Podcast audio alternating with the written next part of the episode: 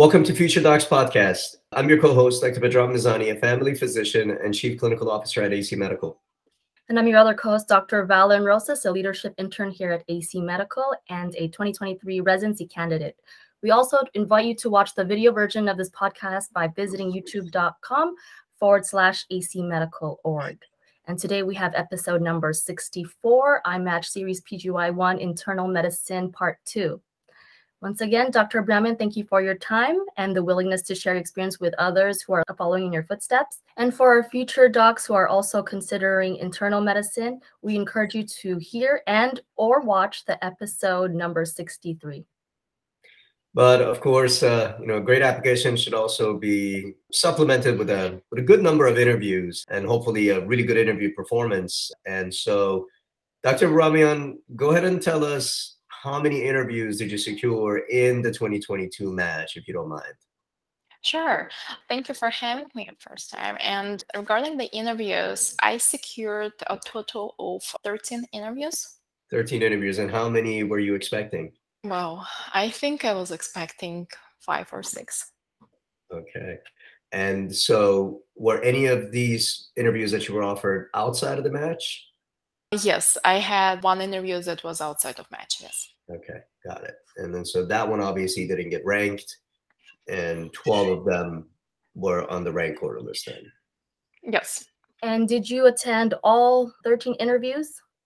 Yes, of course. I think every interview is uh, an opportunity, and uh, because I applied to the program, I was interested in there, and of course, I attended every interview I had. And were they all online? And did anybody request you to come in person? Yeah, so this application season, all interviews were online. I think just several programs invited for a second look after the interview. So after the interview is done, you could go to the hospital. Like, of course, you would speak with your program coordinator. You would schedule a special day for the tour. But it was like two or three programs that were actually offering on-site tour for a second look. And did you go for the second look in person? Yes, of course. And then what were the most common questions they asked you?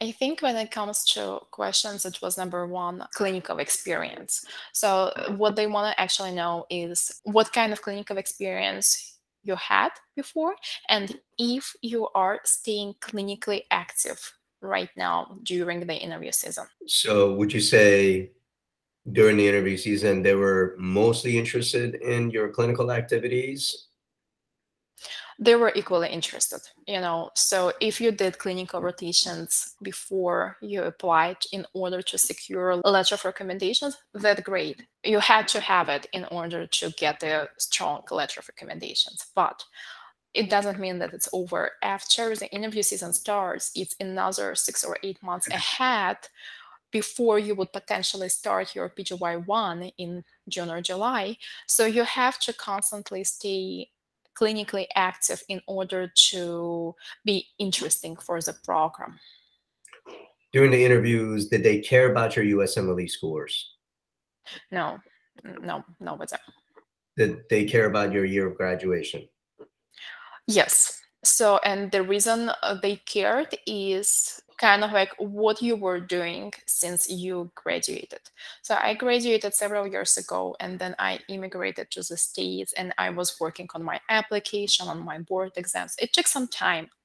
I didn't have any gaps since I came to the States because I was constantly working in clinical rotations or I was doing research or there were constantly activities that was related to the specialty I was applying to.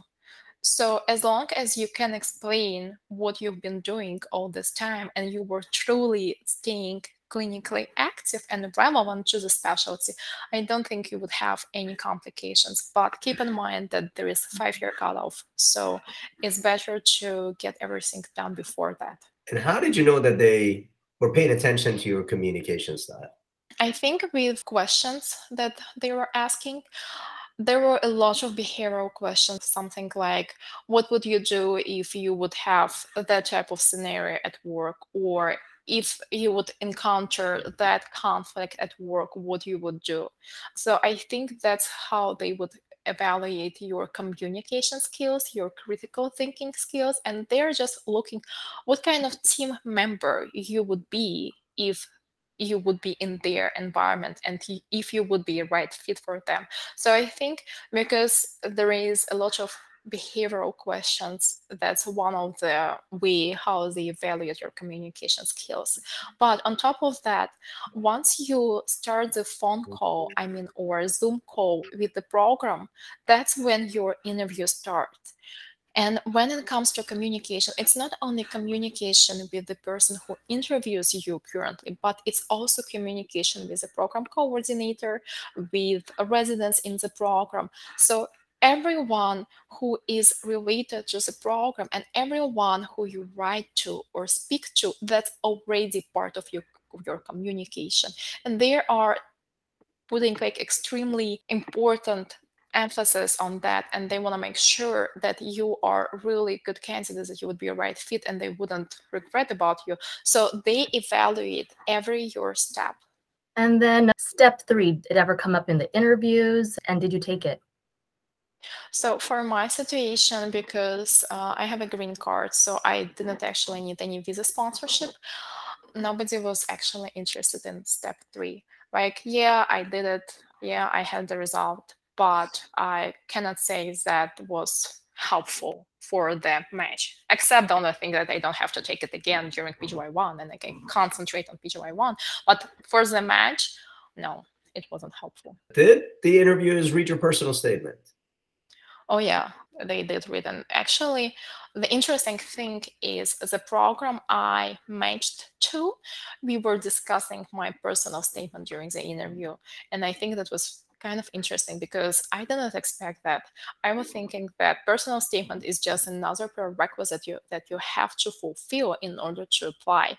But actually, no, they do read personal statements. They do look at your application if you are invited to the interview. Now, where and how did your years of research at Brigham and Women's Hospital and Harvard Medical School affiliates help in the entire match process, or more specifically, in the interview process? I think the only way it helped is I was more aware of how American healthcare system works. I had a kind of like experience communicating with uh, great scientists and great physicians. However, when it comes to residency application and when it comes to clinical specialty, you have to have clinical experience. So the research I had, yes, it was great, but what helped me to match is clinical experience. What did the programs have to say about your your your research activity, or did it not even come up? Yeah, it was maybe some of the programs would ask that out of curiosity, but other than that, they were more interested in your clinical experience, what kind of patients you had, what you did in, in difficult situations, how you overcome some conflicts at work. So they kind of like evaluating you, what kind of team member you would be, if you match there. So I think that's what was really important. That was really helpful. It's just it's not rocket science, is it? You know? I think yeah, it looks like it's comprehensive, but it's actually not because you're applying for a job to be a physician. So it makes sense that they would be interested in your patient interaction and your clinical experience. So I think that's number one thing that you should do in order to match. And if you want to do research, like there is nothing bad, like you can do, I understand.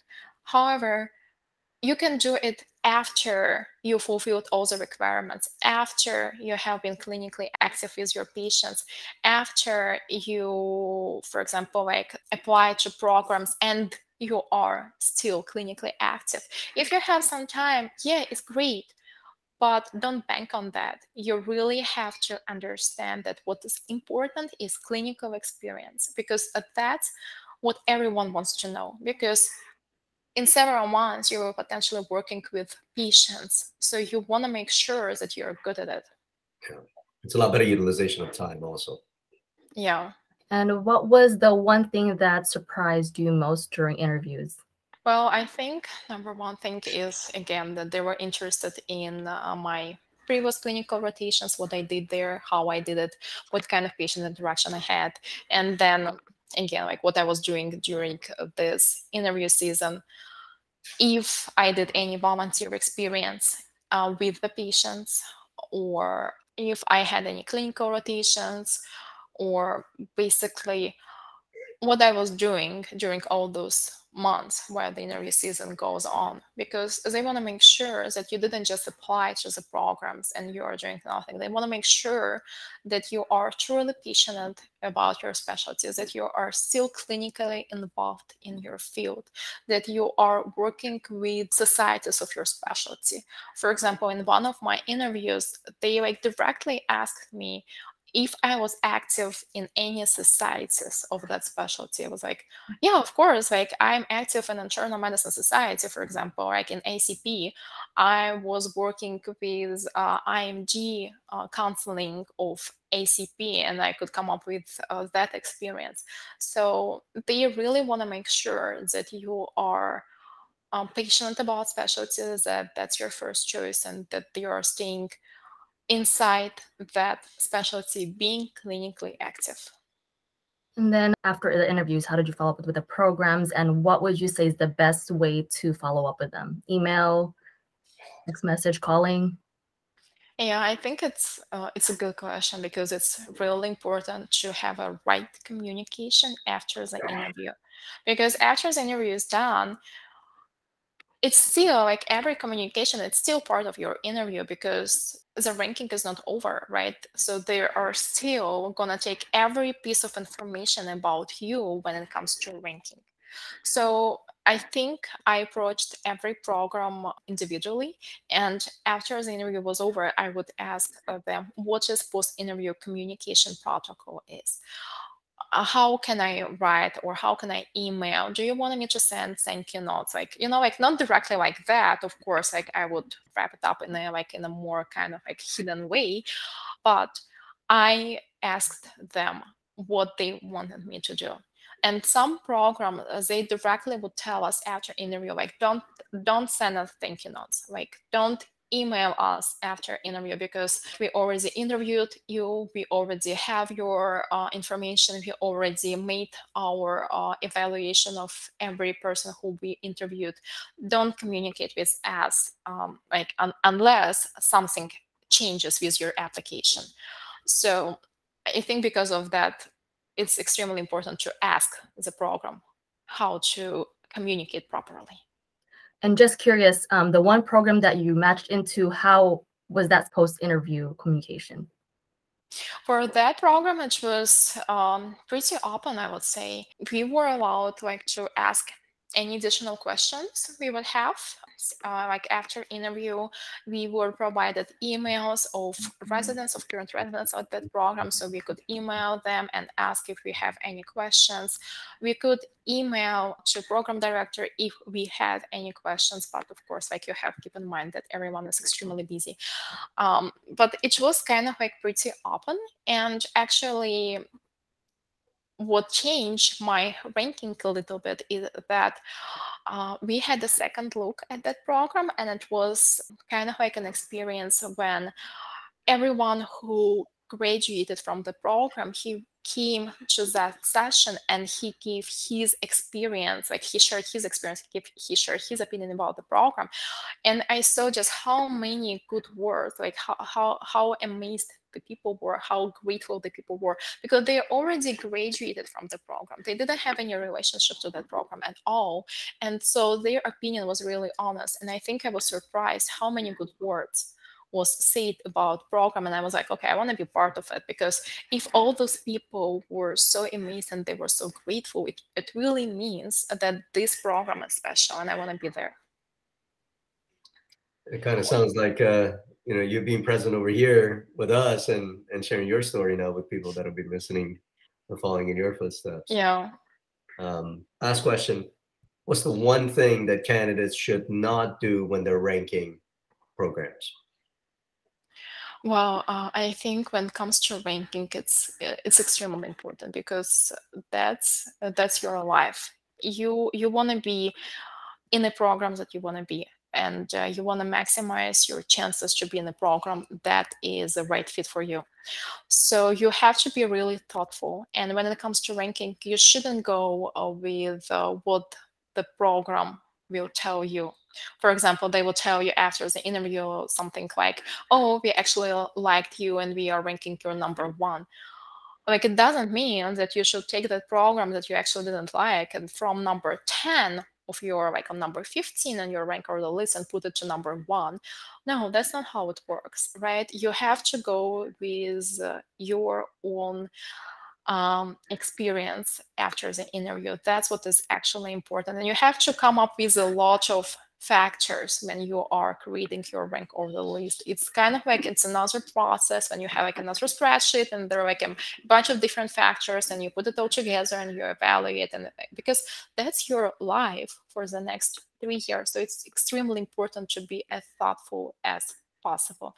And another thing that I know some people do is they would rank the program higher because uh, they believe that they have a higher chance to match there. That's not how the algorithm works. The algorithm works is they take into consideration your willingness to which program you want to be and then they look at if the program want to take you so because the algorithm starts with you you should really rank the program where you want to be and just go from your top program to your the program that you want to be last and create your rank order list and just submit it and hopefully you will match to your top choice program i wish everyone good luck on their rank order list well, thank you so much, Dr. Abramian, uh, for your time today and last week. We were so blessed to have you join us as a member. You uh, you make our society better, and uh, and I'm sure that there will be many years to come where we will work with you, and hopefully one day, not only will you come back and be another co-host uh, in a future docs podcast, but hopefully we'll continue to work with you here at AC Medical. Uh, and you continue to do good things for the medical graduate community. We're following in your footsteps. So thank you so much for your time. My pleasure. Thank you so much for having me. And to our listeners, this concludes this Future Docs podcast episode.